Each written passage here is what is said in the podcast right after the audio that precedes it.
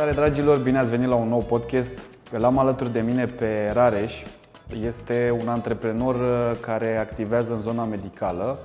Conduce împreună cu familia un spital de oftalmologie. Probabil unul dintre cele mai bune din țară, dar o să lăsăm pe el să ne vorbească despre acest business. Salutare, Rareș! Te salut, mulțumesc de invitație și această oportunitate. Și eu îți mulțumesc că ai acceptat pentru că practic ne introduce acum în spatele scenei și vedem ce se întâmplă într-un business medical de talia aceasta.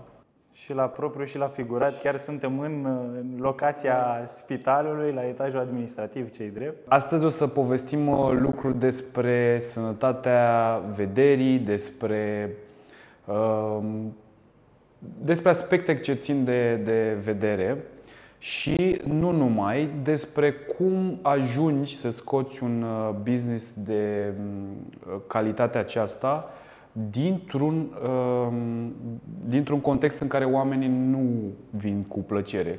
Practic, voi le redați vederea, ceea ce mi se pare o chestie nobilă. N-ai zice neapărat că nu vin cu, nu vin, uh, nu că nu vin cu plăcere, nu vin de plăcere, nu vin de nevoie, din uh, da. păcate, pe de o parte, dar ne bucurăm că putem să fim alături de ei, să le dăm niște servicii corecte. Și de calitate. Care de calitate și care în uh, cele mai multe cazuri să le rezolve problemele în cazurile în care se poate într-adevăr, nu se poate în toate. Uh, și ei să plece mulțumiți, nu... Și fericiți. Uh, și fericiți, și fericiți. Păi... Da, acum Depinde, nu, e, nu suntem un par de distracții să zici că vine omul să plece uh, neapărat fericit, dar um, în mare parte pleacă cu problema rezolvată. Da, asta mi se pare că e ceva ce ajută foarte mult oamenii și să fie fericiți, că dacă nu le-ai rezolvat problema, e clar că nu, nu s-ar simți bine în continuare. Însă, așa cum v-am obișnuit, uh, înainte să intrăm în subiecte, o să-i pun întrebarea, o să-i adresez întrebarea pe care ultimul nostru invitat de la podcast a avut-o pentru el. În consecință, Rareș, cum, ce te-a determinat să mergi mai departe într-un moment critic din business, într-un moment dificil din cadrul businessului? Sau nu doar pe tine, poate întreaga familie care conduceți uh, spitalul? Uh, o întrebare interesantă. Uh, sunt multe momente dificile în, uh, într-un astfel de business. De fapt, cred că în toate businessurile sunt. Multe sunt legate de piață, multe sunt legate de angajați, dar cred că ce, ce ne ține pe noi și respectiv pe mine să încerc să trec de fiecare dată peste este faptul că îmi place să construiesc și îmi place să evoluez și să mă uit în spate, uite ce provocări am uh, avut și uite că am reușit să trec. Îmi dă foarte multă satisfacție și energie uh, lucrul ăsta. Și atunci, chiar dacă în momentul acela mă simt doborât, zic ok, hai să o iau mai ușor, trebuie undeva să existe o rezolvare, chiar dacă eu acum nu o văd, sau eu și cei din jur cu care comunic, undeva trebuie să existe astfel încât eu să pot să continui această misiune și să o duc la bun sfârșit. Un răspuns uh, foarte frumos și uh, aș vrea să te întreb eu dacă ai vreo tehnică anume sau faci ceva anume, nu știu. Um, un secret mult pe spus care... o tehnică anume, dacă mă întreb care ar fi secretul, este um, să nu renunți să cauți. Eu asta fac. Or, de oricâte ori m-aș uh, vedea și mă trezesc în fața unui zid, continui să caut. Nu iau un nu ca pe un nu, ci îl iau ca pe un da la care mai trebuie lucrat. Adică nu mă opresc când mi se zice nu, ci încerc să găsesc alte variante prin care să reușesc să ajung unde îmi doresc. Această idee cu nu iau nu ca pe nu, ci îl iau ca pe un da care mai trebuie lucrat, cred că e de fapt tehnica ta secretă pe care îți mulțumesc că ai împărtășit-o cu noi. Și e, e bine de conștientizat acest lucru. Mai ales ca antreprenor este important să ai această atitudine. Și dacă începi un business nou, chiar îți trebuie din plin. Cu siguranță. Și la un business nou și la un business vechi, provocările sunt multe și foarte diverse. Vin de unde te aștepți mai puțin. Așa este. Uh, aș vrea să povestim acum un pic despre cine este omul din spatele profesionistului și anume cine este rare și în timpul liber, ce face, cum își uh, delectează viața. Rareș în timpul liber este o persoană care mereu caută ceva de făcut, care nu se simte confortabil să stea degeaba. Cred că cea mai chinuitoare vacanță pentru mine ar fi să mă trimiți la mare și să-mi zici trebuie să stai de dimineața până seara pe șezlong la plajă. Aș fierbe în interiorul meu, fără, fără un laptop, fără o carte, fără că pot să mă duc să stau da, da. Da, și să-mi uh, analizez propriile idei, să-mi notez și diverse chestii. Dar uh, nu pot să stau degeaba. Um, și îmi place să fac foarte mult sport în, afară, în, în timpul liber. Asta mi se pare că îmi fură gândurile și îmi lasă mintea să se relaxeze. Iarna, de exemplu, îmi place să fac snowboard. Am vreo 10 ani de când mă dau pe snowboard și înainte am mai avut încă 10 cât m-am dat pe schiuri, până când m-am plictisit și am, am zis să învăț ceva nou.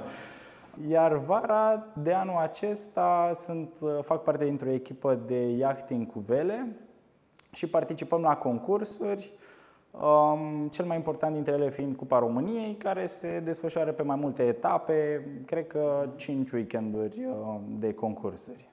Și acum sunteți în uh, concurs ceva sau sunteți în pauza campionatului? Sau nu acum, știu detalii um, de asta întreb. Acum a trecut prima etapă din acest uh, concurs, mai urmează încă patru și după fiecare etapă se face un clasament și un total și cine este suma acestor rezultate, din ea se extrage clasamentul final. Și în momentul de față, cu uh, barca pe care, din care fac eu parte, ca echipaj, da. Ca echipaj este pe locul 3 în uh, acest clasament. Deci suntem, un rezultat uh, bun. Un rezultat bun care se datorează în 99 de procente se datorează echipei mele, care este într-adevăr o echipă experimentată și am avut noroc să pic în această echipă, că nu pot să-i zic altfel, eu neavând de altfel foarte experiență. multă experiență. Da. Din câte echipe participante? Din câte m-am uitat pe clasament, cred că undeva în jur de 3, între 30 și 40. Nu știu exact care este numărul. Uh, dar nu toată lumea este așa uh, competitivă. Echipa noastră chiar uh, e foarte serioasă și pusă pe rezultate. Sunt și câteva echipe, cele de la coadă, care vin mai mult de distracție. Mm-hmm. Acum am aflat ce face rareș și în timpul liber, dar cum arată o zi din viața profesionistului Rareș care vine la birou și ce se întâmplă aici, practic?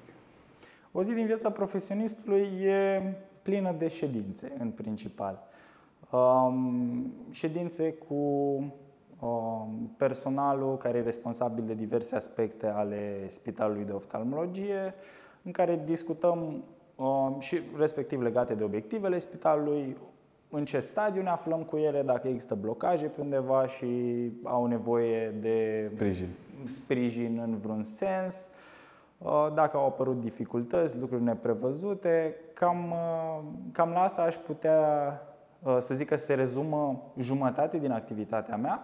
Cealaltă jumătate um, e alcătuită din um, eu testând noi ipoteze de dezvoltare și mm, să zic asta e o etapă mai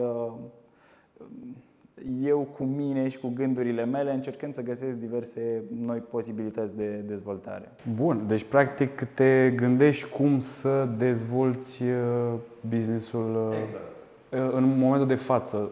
E un singur spital sau... În momentul de față avem un singur sediu, acesta în care ne aflăm acum. Cel dar... din Dorobanți. Exact, cel din, cel din Dorobanți, care este un sediu destul de mare. Trebuie să-ți povestesc și cum am ajuns aici. Da, chiar o să te rog.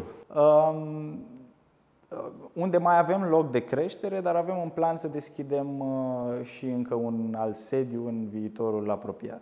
Bravo, vă țin pomni strânși și abia aștept să îl reușiți să-l dezvoltați pe acela, pentru că chiar e nevoie de servicii de calitate în Nu doar Peste în, tot, nu doar în nevoie medicină. de calitate, da, exact. Și dacă ești instalator, Peste tot, așa Exact. este. Uh, uite că tot am vorbit un pic despre business. Cum, care e istoria lui? Cum s-a ajuns aici? De unde a plecat? Istoria lui e una, um, să zic, aparte, cu multe provocări.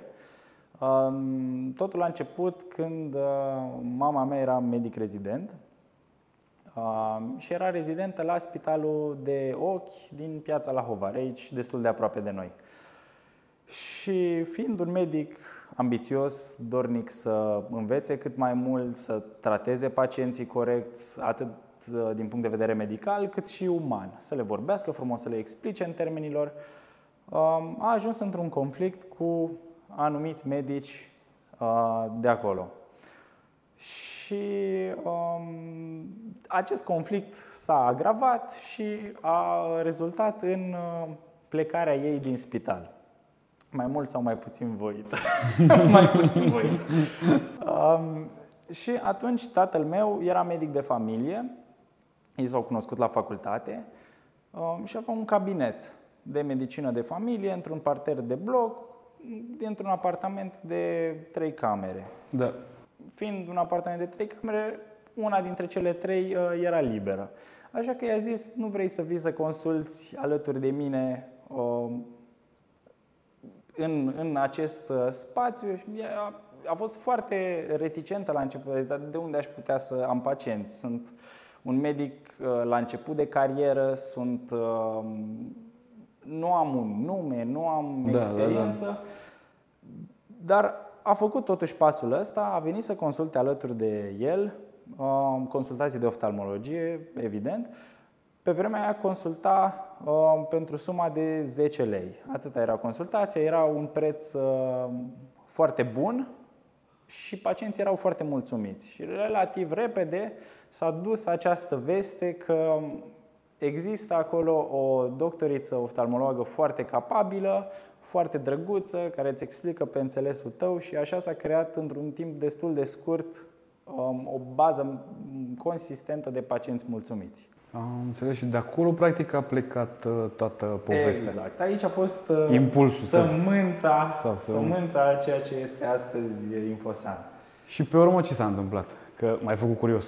Pe urmă, pacienții deveneau tot mai mulți, um, spațiul uh, nu mai era suficient, era o constrângere și atunci, în 2006, deci aproximativ 4 ani mai târziu, um, toată partea de oftalmologie s-a mutat într-o clinică pe strada Polonă. Practic, era o casă de locuit care a fost adaptată să fie clinică.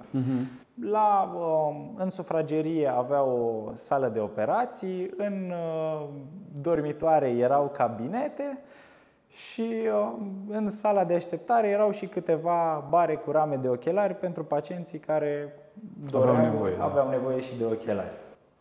Inițial a început să consulte singur aici, dar avea foarte mulți pacienți care, um, care solicitau. Țin minte că la un moment dat consulta 50 de pacienți pe zi. Este un număr Mare. enorm. Enorm. Da, lucra, ea este workaholică din toate punctele de vedere, bifează orice definiție. Și practic ai și tu pe cine moșteni de tot vrei să faci chestii. Nu mă compar. Nu? Nu, n-am nicio șansă să ajung așa cum este ea. Uh, și uh, n-am, uh, n-am atâta uh, Energie nivelul- interioară. Atâta energie, da. Dacă mă întreb pe mine, este ceva fascinant, pentru că ea doarme undeva în jur de 4-6 ore pe noapte și lucrează toate celelalte aproximativ, exceptând două ore cât merge la sală și mă bucur că face asta ca să aibă un pic grijă de sănătatea ei. Dar uh, e o persoană foarte dedicată și iubește enorm ceea ce face și n-ar, n-ar vrea să facă altceva. Adică în concediu e tot cu gândul la, uh, La spital. la pacienți, la spital, la operații și este în legătură mereu cu personalul spitalului și cu pacienții. Um, și să revenim la, la clinicuță, cât de curând s-au alăturat și niște medici care um, au fost instruiți de ea și au avut de la cine să învețe. Um, și în aceste trei cabinete au devenit și ele insuficiente. Și următorul pas care a fost? Următorul pas a fost cel pe care îl vezi astăzi, este Spitalul de Oftalmologie Infosan, care acum nu mai are o sală de operații într-o sufragerie, um, care era oarecum improprie. Era mult mai bine decât multe lucruri care existau în piață la momentul respectiv și la momentul acesta, dar totuși improprie după standardele noastre. Acum avem un etaj um, complet dedicat um, operațiilor. Avem două săli de operații și o sală de intervenții ușoare, nenumărate saloane și paturi pentru, uh, pentru pacienții care vin să se opereze la cele mai înalte standarde. Și o, trei etaje pentru consultații, 15 medici și multe... Deci alt nivel. E total alt nivel. Da. Dar um, ce vă diferențiază pe voi ca și spital față de alte clinici? Dacă mă întreb pe mine, ne diferențiază două lucruri. Adică, mă rog, două lucruri uh, care se îmbină în uh, calitatea actului medical. Multă lume nu înțelege calitatea actului medical nu este dată doar de ce zice medicul și diagnosticul pe care ți-l dă. Dacă mă întrebi, aia este într-adevăr cel mai important, dar dintre un diagnostic corect și un diagnostic corect transmis corect și cum trebuie, pe limba ta, clarificat, astfel încât tu să pleci cu el și să înțelegi ce problemă ai, nu să pleci cu o foiță și apoi să te duci la toată lumea și să întrebi eu nu înțeleg nici ce scrie aici, nici care sunt următorii pași. Um, Asta ar fi cele două puncte care ne diferențiază. Odată, medici foarte competenți care poate să pună diagnosticul corect afecțiunii oftalmologice pe care o au pacienții și apoi medici care știu să explice pe limba pacientului ce înseamnă acea afecțiune, care sunt următorii pași, astfel încât el să fie liniștit și să știe exact ce are de făcut. Da, e, e bine de știut asta. Dar uh, la voi ce am înțeles că se face un anumit tip de operație care îl faceți cu un doctor din afară, din ce am înțeles? Uh, te referi la operația de cataractă congenitală mai mult ca sigur. Uh, Poți să descrii un pic ce este ea și unde apare, mai, da. ca să înțeleagă și publicul. Cataracta congenitală este o pacifiere a cristalinului care apare la copil. Toată lumea a auzit de cataractă. Deci este strict pentru copil. Exact. De aceea este termenul de congenital. Cataracta clasică înseamnă o pacifiere a cristalinului și mulți oameni au auzit de la părinții bunicii lor că trebuie să se opereze la un moment dat de această boală. Cataracta congenitală um, are alte cauze, nu îmbătrânirea cristalinului și apare la copii. Um, dar este, spre deosebire de cataractă, este o boală mult mai uh, importantă, care necesită mult mai multă atenție, atât din partea pacientului cât și a medicului. Pentru că dacă copilul nu este depistat la timp cu această cataractă, ochiul lui nu se dezvoltă. Și dacă nu se dezvoltă, el ulterior poate să fie operat, dar vederea lui nu-și mai revine niciodată așa cum și-ar fi revenit dacă ar fi fost operat la timp. Deci, practic, dacă ar fi intrat uh, în timpul util în operație, șansele să-și revină cu vederea ar fi spre maxim. Spre 100%. Spre 100%. Da. În Dar dacă în nu... primul an de viață, dacă se operează, e ca și cum uh, n-ar fi pierdut nimic. Dar trebuie să fie depistat. Asta e foarte important, pentru că multe cazuri nu sunt depistate. Copilul nu știe să spună părintelui eu nu văd, pentru că nu știe să vorbească și nu știe să vadă. Nu știe ce înseamnă să vezi. Atunci nu poate exprima că nu vede.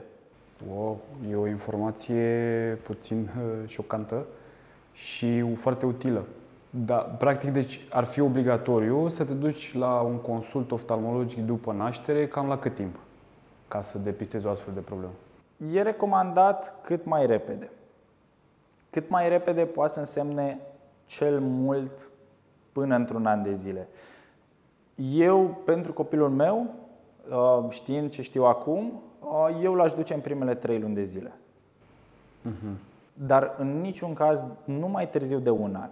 Pentru că dacă ai ajuns la un an, um, e foarte ușor să amâni, te fură alte probleme, e, risc, e riscul foarte mare să te trezești la 3 ani, la 5 ani.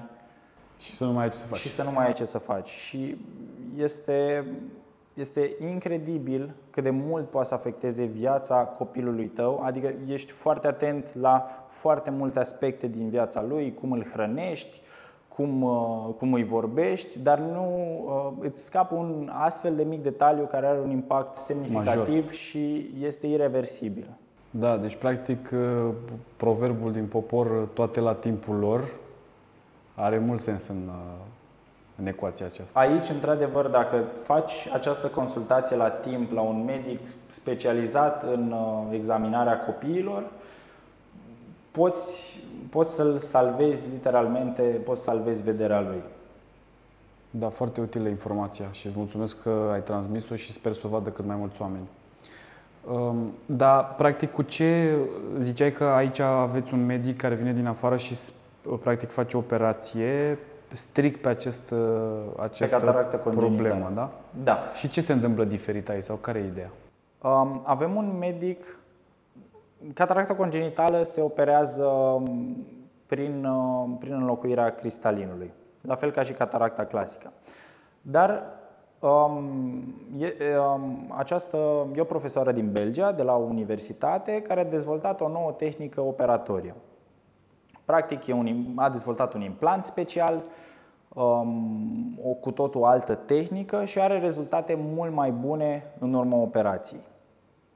Um, doamna doctor Andreea Ciubotaru, care este chirurgul nostru principal, a învățat de la um, profesoara Tasinion această tehnică și o aplică cu succes. Dar um, în continuare colaborăm strâns cu doamna profesor Tasinion pentru că sunt cazuri foarte grele în care doctorița Ciubotaru preferă să opereze alături de profesoara Tasinion, astfel să-și continue și zona de învățare. Spiritul de echipă. Spir- spiritul de echipă și transmiterea tehnicii de la maestru la uh, învățăcel, învățăcel dacă se poate spune învățăcel. Exact. Pentru că e într-adevăr o tehnică foarte complicată. Dar care e de fapt diferența și marele avantaj pe care îl are această tehnică uh, este următorul. După operația de cataractă congenitală făcută clasic, mai mult de 50% din cazuri apare cataracta secundară. Cataracta secundară înseamnă că, din câte am citit, capsula posterioară a sacului în care stă cristalinul devine opacă și trebuie refăcută intervenția um, și eliminată. Deci peste 50% din doi oameni, unul... Trebuie să-l operezi iar. Unul îl operezi copii. clar, da, din doi copii. Cu această tehnică, sub 5% necesită această reintervenție. Deci... Scade de 10 ori mai mult, practic. Scade de 10 ori mai mult, exact. Nu mai e unul din 2, este unul din 20, ceea ce este o diferență fantastică și o, o, o descoperire incredibilă care a avut în spate foarte mulți ani de efort și cercetare pentru doamna profesor Tassignon din Belgia. Uh, chiar îmi povestea acum vreo trei săptămâni, a fost uh, la noi într-un uh, astfel de schimb de experiență și îmi povestea cât de dificil a fost să autorizeze acest implant.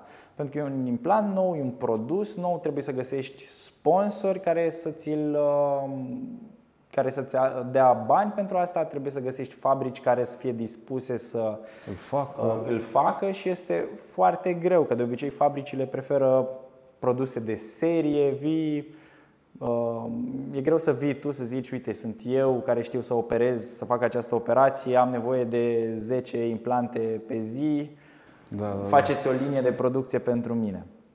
Dar după zeci de ani de muncă, cred că au fost 20 în spate cât a durat, să ajungă de la um, concept pus la punct, la um, operație realizată, în sfârșit acum se poate și mulți pacienți au beneficiat de pe urma acestei noi tehnici, chiar și în România. Deci, practic, dacă ar fi să învățăm ceva de aici și despre business, ar fi că răbdarea este de aur și chestiile care se fac cu adevărat, chestiile valoroase cu adevărat se fac în distanțe mari de timp. Cred că răbdarea este foarte importantă în orice domeniu, nu numai în business, pentru că dacă nu ai răbdare, nu poți să faci lucruri pe termen lung și dacă nu poți să faci lucruri pe termen lung, Dacă nu poți să ai o gândire pe termen lung, nu poți să faci lucruri care contează cu adevărat. M-ai lăsat un pic fără cuvinte pentru că îmi dau seama de impactul major pe care îl puteți aduce printr-o astfel de tehnică nouă care cumva nu e populară din ce înțeleg. E destul de nișată, adică nu toată lumea știe de ea, la nivel global se știe de ea mm, sau... La nivel global, în cercurile chirurgilor de cataractă congenitală se știe, uh, dar tehnica într-adevăr nu este foarte cunoscută. Cred că sunt sub 5 chirurgi în toată Europa care știu să opereze cu această tehnică. De la noi din țară, doamna doctor uh, Andreea Ciubotaru este singura care știe. Pe bune? Da, sub, sub 5. Ultima dată, da, de la noi din țară și nu, nu toate țările au pe cineva care să știe să opereze. Deci o tehnică foarte puțin populară, pentru că e nouă și ca să poți să o înveți, chirurgia se învață, nu știu, ca... În ani? În, odată în ani și cum erau pe vremuri se cum fură, se transmiteau meseriile, se fură meseria? trebuie să stai alături de persoana respectivă ani de zile. Și persoana respectivă care știe nu poate să stea, uh, nu poate să predea online, nu poate să predea la scară. Și atunci este extrem de greu să transmiți mai departe și să educi. Deci probabil va dura câteva zeci de ani până când va deveni o tehnică populară. populară exact, până când va deveni standardul. E impresionantă impresionat ce zici. Pentru că să avem în țară un astfel de medic mi se pare genial. Sau poate, nu știu, medic, nu zic bine medic, nu? Sau profesor sau, nu știu, medic. poate folosesc o, o, o, un termen nepotrivit, dar da, mi se pare că suntem norocoși. Dacă doar la noi, doar o singură persoană poate să facă treaba asta. Așa e. Poate că ar fi bine să o populați mai mult, să explicați mai mult oamenilor, pentru că E o informație care ar ajuta. Eu, de exemplu, nu știam și cu siguranță în momentul în care ajung în acest punct al vieții să am un copil, printre primele drumuri pe care o să le fac cu el, o să fie și la spitalul de oftalmologie să vedem dacă are sau nu are problema asta. Și asta e o problemă destul de rar întâlnită, adică 2 din 10.000 de copii au această problemă. Uh, dar să știi că sunt Uh, nu pentru asta, nu doar pentru asta trebuie să vii cu copilul la oftalmolog. Um, mai sunt și altele? Asta e una dintre cele mai rare, dar pe cât de rară, pe atât de dureroasă este pentru viața acelui om dacă nu o descoperi la timp. Este, consecințele sunt foarte grave. Dar sunt mult mai multe alte, multe alte probleme care sunt mult mai dese și care, iarăși, depistate de vreme, poate să fie tratate. Uite, de exemplu, 30% um, din copii au miopie. 30% um, din 30%, copii? 30%, da. Dezv- nu la naștere, dar dezvoltă, dezvoltă miopie um, în, uh, în perioada copilăriei. Uh, la naștere, 5% din uh, copii au strabism. Iarăși, strabismul e foarte important să fie depistat cât încă ești copil, pentru că dacă ești copil, așa cum am discutat, ochiul tău se dezvoltă. Cât timp ochiul se dezvoltă, strabismul poate să fie tratat prin ochelari ți se pun anumiți ochelari, îi porți, scapi de strabism. După ce ai depășit o anumită vârstă, nu mai poți să scapi de el decât prin operație. Deci iarăși o diferență foarte mare. Scapi de o operație purtând oricum niște ochelari de care probabil oricum ai fi avut nevoie. Dar pentru asta tot trebuie să ajungi la un medic uh, oftalmopediatru capabil. Da, mai sunt și alte Probleme Mai sunt care... și altele, nu le, nu le știu pe toate pe, din afară. Oricum sunt suficiente motive cât să vii la un control totuși. E sunt mult clar. mai mult de atâtea. Cu siguranță trebuie neapărat copilul să vină în primul an la un control oftalmologic. Măcar să se asigure că e sănătos. Să, asta să fie problema că vine degeaba. E da, da, exact. cel mai bun lucru care se poate întâmpla. A, uite, mi-a venit acum o întrebare în minte și anume, voi lucra și cu Casa Națională de Asigurări? Adică noi lucrăm, se decontează? Noi lucrăm și cu Casa Națională de Asigurări, avem și consultații uh, gratuite, deci decontate integral de CNAS. Deci pacienții noștri poate să, poate să aleagă. Cei drept aici este o coadă de așteptare ceva mai mare, pentru că Casa de Asigurări are un buget limitat. Lunar, uh, nu? Lunar, exact. Uh-huh. Pe care îl decontează și atunci noi știm facem un anumit număr de programări pe lună în uh, decontate de CNAS și atunci coada se poate întinde pe mai multe luni de așteptare. Da. Dar dacă te gândești din timp, cu siguranță nu e o problemă. Știi ce aș vrea să intrăm într-un subiect așa de ceva ce te-a marcat pe tine? Despre business, despre viața personală. Ceva ce m-a marcat. Povestește-mă Asta chestii. sunt, e foarte, foarte largă, Largă paleta, aici. da, da, da, da, da. Ceva ce m-a marcat. Mă rog, nu știu dacă e neapărat ceva ce m-a marcat, dar uh, Sau impresionat, hai să zic așa. am, am o poveste care mi s-a întâmplat chiar astăzi, când uh, asta când ai zis impresionat, uh, la asta m-am gândit, marcat, uh, nu, nu-mi dădea, Sunt dar multe, ok. Impresionat, uh, este într-adevăr ceva ce s-a întâmplat chiar astăzi și m-a impresionat. Am fost uh, să fac niște cumpărături, ar fi, fiind 1 iunie, o zi mai, un pic mai liberă și când am ajuns la casă eram la un uh, magazin unde ai card de accesul face doar pe bază de card și atunci când scanează la casă cardul, vede firma de la care, de la care vii. Și m-a întrebat dacă sunt într-adevăr de la Spitalul de Oftalmologie Infosan și am zis că da și în acel moment am simțit cum doamna de la casă se emoționează destul de puternic și a început să-mi povestească cum fata ei a fost operată de doamna doctor Andreea Ciubotaru uh, cu, cu aproximativ 25 de ani în urmă. Când fata ei avea vreo 3 ani, acum fata ei are doi copii, e, Bine, mersi. e bine mersi și m- ce m-a impresionat este, pe lângă emoția cu care transmitea asta, faptul că i-a venit instant în minte această, această amintire, această experiență la 25 de ani Distanță. după, Da. distanță, doar văzând un nume. A văzut acolo scris Infosan și a zis, nu cumva voi sunteți uh, cei care mi-ați operat fata cu 20 și ceva de ani? Dar știi ce? Sunt curios câți ani aveai tu atunci. Câți ani aveam eu? Când aveai acum 25 de ani? Acum Dacă 25 nu vrei de să ani zici nu asta, existam. nu existai. Nu existam acum 25, dar nu, nu, nu cred că 25 chiar, totuși 20 și un pic s-ar putea să fie. Deci probabil existam, dar aveam... uh, Erai, uh, nu încă- știam ce e grădiniță, încă eram... Erai- uh, abia încă eram erai ieșit acasă. pe lume. Exact, exact. Chiar e impresionantă, impresionantă povestea. Și ce a marcat-o pe această mama fetiței este că ea a fost uh, diagnosticată prima oară la spitalul de ochi și medicul de acolo a, uh, i-a dat un tratament. Doamna doctor Ciubotaru, care era rezident acolo, i-a spus nu, eu nu cred că ai uh, asta, eu cred că diagnosticul tău corect este cu totul altul. Wow. Și femeia a plecat de acolo, um, s-a dus prin alte părți, a văzut că acest medic rezident într-adevăr are dreptate și de atunci a zis că ea nu vrea să se mai ducă la niciun alt medic oftalmolog decât la doctorița Andreea Ciubotaru.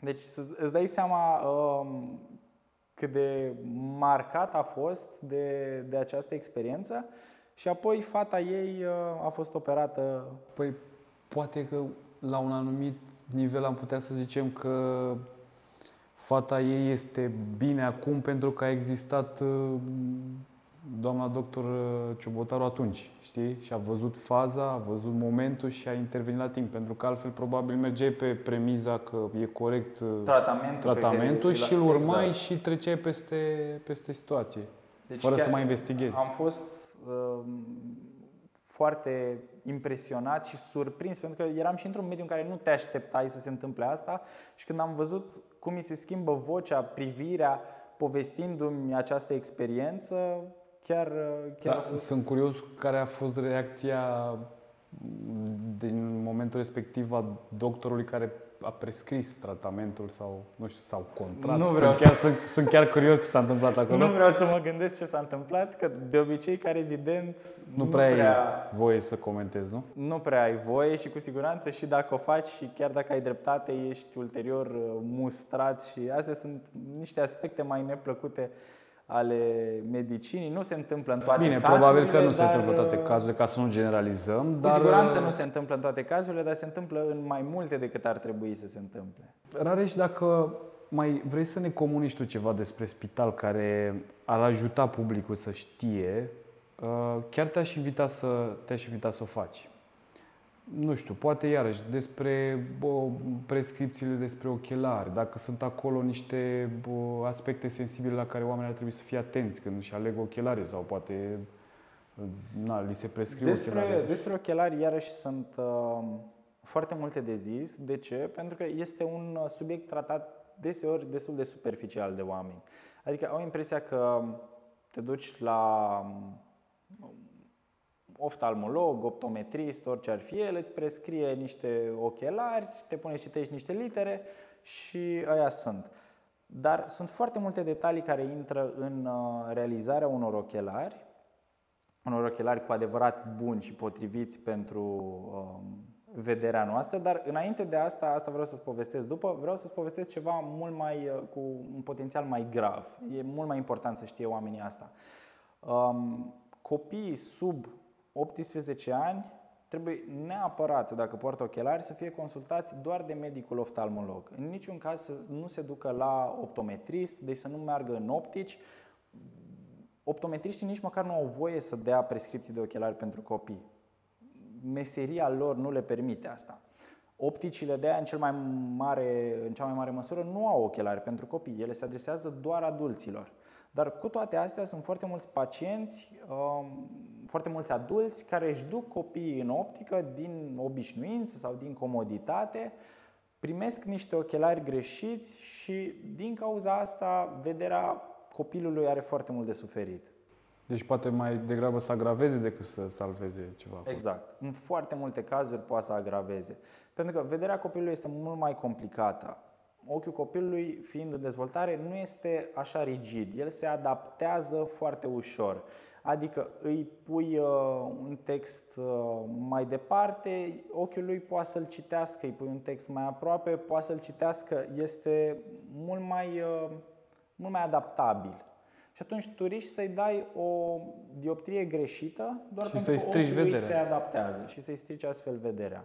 Este foarte important să știe părinții Până în 18 ani trebuie să-și ducă neapărat copilul la oftalmolog dacă poartă ochelari, în niciun caz să nu-și facă ochelari în optici. După ochiul și-a încheiat dezvoltarea, este altă poveste, mai ales dacă ai dioptrii stabile, n-ai uh, cine știe ce probleme complicate. Acolo trebuie doar să te asiguri că ți iei ochelari dintr-un loc care um, știe într-adevăr cu ce se mănâncă această meserie, pentru că și acolo poate să apară multiple probleme. Chiar am văzut, nu vreau să dau nume, dar sunt foarte mulți oameni în domeniu care montează prost, în special ochelarii online sunt imposibil de făcut la un standard de calitate satisfăcător. Și o să zic și de ce. Pentru că atunci când îți faci uh, o pereche de ochelari, optometristul trebuie să marcheze anumiți parametri ai lentilei, cum ar fi centru optic. Centru optic, adică centrul pe unde trebuie tu să privești corect, trebuie să, a, a, centrul optic al lentilei trebuie să se suprapună cu pe unde privești tu în mod normal. Pentru că lentila este un, un cerc care e decupat pe forma ochelarului. Dacă acest centru optic nu este pe unde privești tu, tu nu ai practic dioptria corectă. Tu nu privești um, pe unde ar trebui. Și sunt atunci când îți comanzi online, nu are de unde să știe site-ul cum îți vine ție rama pe față. La fel, rama... Și de ce se dau autorizații sau de ce există chestiile astea? Pentru că nu este, este doar un, produ- un, un serviciu de mai slabă calitate. Ca așa există și ochelari în supermarket, de unde te duci, scrie pe ei plus 1 pe ambele lentile, plus 1,5, te duci, probezi și ți iei. Ea sunt mult mai rău de atât. Uh-huh dar sunt uh, în alt buget. Adică dacă e, nu știu, o persoană cu venituri foarte mici, decât să nu aibă ochelari deloc, mult mai bine și ia niște ochelari de la supermarket. Dar aici vorbesc de cazuri extreme. Da, da. În mod normal, ochelarii ar trebui să fie făcuți ca lumea, dar sunt, sunt și astfel de cazuri și... Da, uite că tot veni, a venit vorba despre ochelari. Uh, ce părere ai despre ochelarii de calculator care sunt meniți doar să te protejeze? Poate să-ți creeze și riscuri? Nu. Nu poate să-ți creeze riscuri, din fericire. Um, ochelarii de calculator, ce fac ei? Filtrează lumina albastră. Lumina albastră. Exact. Adică au, uh, au un filtru și nu lasă lungimea de undă aferentă luminii albastre să treacă prin lentilă. Lumina albastră, sunt nenumărate studii, lumina albastră ce face? Te ține treaz. Așa știe corpul nostru că este, este zi. Știi cum sunt toate animalele, seara se culcă, da, da. Uh, dimineața când apare soarele se trezesc, așa suntem și noi programați. În momentul în care vedem lumina albastră, corpul nostru intră într-o stare, stare de alertă. Totul ar fi fost bine și normal dacă nu ar fi fost dispozitivele electronice care emită această lumină albastră și dacă tu stai la uh, 10, 11, 12 noaptea pe calculator, pe telefon, corpul tău crede că afară este lumina. Și atunci uh, păstrează această stare de alertă și o să ai dificultăți să adormi, uh, poți, din cauza timpului petrecut, să ai sindrom de ochi uscat și multe alte probleme. Dar riscuri nu presupune acest filtru. Uh, ecranele de calculator sau ecranele luminoase de genul digitale pot afecta vederea în timp dacă nu iei această măsură de protecție sau cumva e, depinde de o fiecare organism în parte? Aici nu știu să zic un răspuns uh, avizat, corect medical avizat. Um, din câte știu eu, nu poate să-ți afecteze vederea cât timp nu ești copil. Dacă ești copil și ochiul tău se dezvoltă, um, este, este recomandat să petreci aproximativ pentru fiecare oră petrecută în fața unui dispozitiv uh, electronic, este recomandat să petreci două ore în aer liber la lumină naturală în, în acea zi. La o oră, la, o oră de petrecut la calculator, două ore afară? Asta exact. Exact. Deci mult mai mult timp petrecut în aer liber. Și din câte știu eu, până în vârste destul de înaintate, cum ar fi 5-6 ani, nu ai voie să depășești o oră și bine ar fi ca în primii 3 ani să nu ai deloc contact cu Dar să știi că am văzut foarte mulți ecrane. părinți care le pun la restaurante, de exemplu, merg și le pun telefonul. Așa și e, și sunt în cărucioli, sunt în um, scaunel de bebeluși și stau și se uită acolo. Și eu am văzut, dar um, asta este una din cauzele pentru care um, incidența miopiei este în creștere și din ce în ce mai mulți copii au această problemă și dezvoltă miopie, pentru că nu au ochiul ca să se dezvolte corect. Am înțeles. E, e un exemplu frumos, dar cumva tot discutăm cu oameni de business în ultima vreme. Practic, cam toți spun același lucru. Atunci așa ar trebui să fie. lucru cumva, da, da, da. Deci mediul, echipa, odată ce e focusată pe performanță și au același obiectiv, lucrurile merg cumva de la sine mult spus că merg de la sine, dar merg, uh, merg foarte, foarte bine și această performanță trăiește în timp, în ciuda fluctuațiilor echipei, pentru că există, la noi mai puțin, dar sunt alte domenii în care fluctuația de personal este foarte mare. Bun, acum pe final de podcast aș vrea să îmi adresez întrebarea pe care eu să o transmit mai departe către următorul invitat. Am uh, pentru următorul invitat de al tău următoarea întrebare. Ce crede el că ar putea să facă pe termen lung um, astfel încât să aibă un impact cât mai mare asupra mediului de business din România? Practic să ducă mediul de business la, un, uh, la următorul nivel. Ok. Uite, uh, îmi place întrebarea. Promit că o să îți uh, segmentez răspunsul următorului invitat și ți-l trimit pe WhatsApp să vezi ce a zis Îl aștept. despre treaba asta, da? Bine, Rareș, uh, îți mulțumesc pentru că ai participat și că ne-ai adus atât de multe informații și legate de businessul vostru și legate de business în general, dar și despre ce înseamnă sănătatea oculară și ne-ai tras niște semnale de alarmă, cumva, importante. Și uh, sper că și pentru voi cei care ne-ați urmărit uh, a fost un podcast care v-a adus informație utilă și valoroasă și sper să nu aveți nevoie de ea, dar dacă aveți nevoie, aveți un loc unde puteți să vă consultați uh, cu încredere. sănătatea oculară, da, cu încredere. Ceea ce e, e foarte important asta. Îți mulțumesc, Rareș. Îți mulțumesc și eu.